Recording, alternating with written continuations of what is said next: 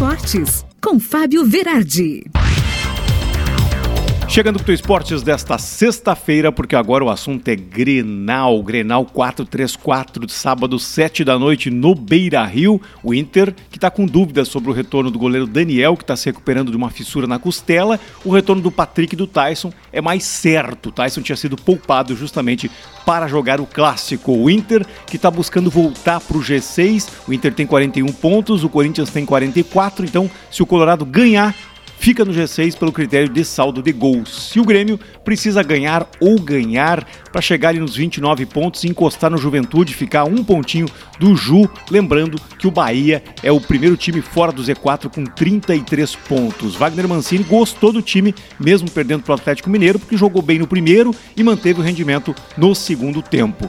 Vai ser o primeiro Grenal da história com torcida única por conta da punição do STJD, então só colorados estarão no Beira-Rio sábado. A direção do Inter já confirma que tem mais de 90% dos ingressos vendidos para o clássico, lembrando que o governo do estado liberou 25 mil torcedores. E ontem, Cuiabá empatou em 0 a 0 com a Chapecoense, resultado bom para o Inter, que o Cuiabá fica a dois pontos do Colorado. Também o Atlético Mineiro, então, para deixar bem salvo, né?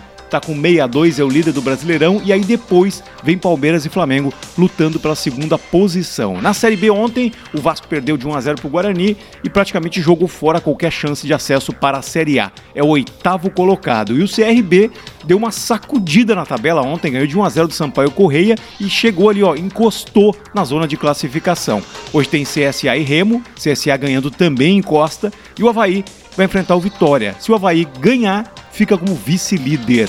E o Cruzeiro, hein? Tá com 40 pontos, vai pegar o Londrina, tá dois pontinhos só na frente da zona da degola. Mais um pesadelo para os mineiros. E na Série B tem clássico pro Ipiranga, desafio contra Tombense domingo. Ainda existe esperança. Se o Ipiranga ganhar, cria mais um suspiro para tentar chegar na Série B do ano que vem. E no Aberto de Paris de tênis, Medvedev bateu corda por 2 sets a 1, Zverev ganhou de 2 a 1 do Dimitrov num jogo cheio de tie-breaks que durou 2 horas e 45 minutos, duríssimo este alemão. E o Djokovic passou direto para as quartas de finais depois da desistência do Monfils por lesão. E na NBA, o Lakers perdeu mais uma, deixou escapar uma vitória depois de estar ganhando bem do Oklahoma City Thunder. No final, tomou a virada por 107 a 104. E na Fórmula 1, nervos à flor da pele, a disputa entre Mercedes e Red Bull vai pegar fogo. Lewis Hamilton e Verstappen no GP do México nesse final de semana. Né? Verstappen lidera o campeonato, mas a Mercedes comanda o ranking de construtores com sobra. Imagine aí a emoção desse confronto, então, no GP do México. Eu volto segunda-feira com mais esportes aqui na tua Radiosul.net.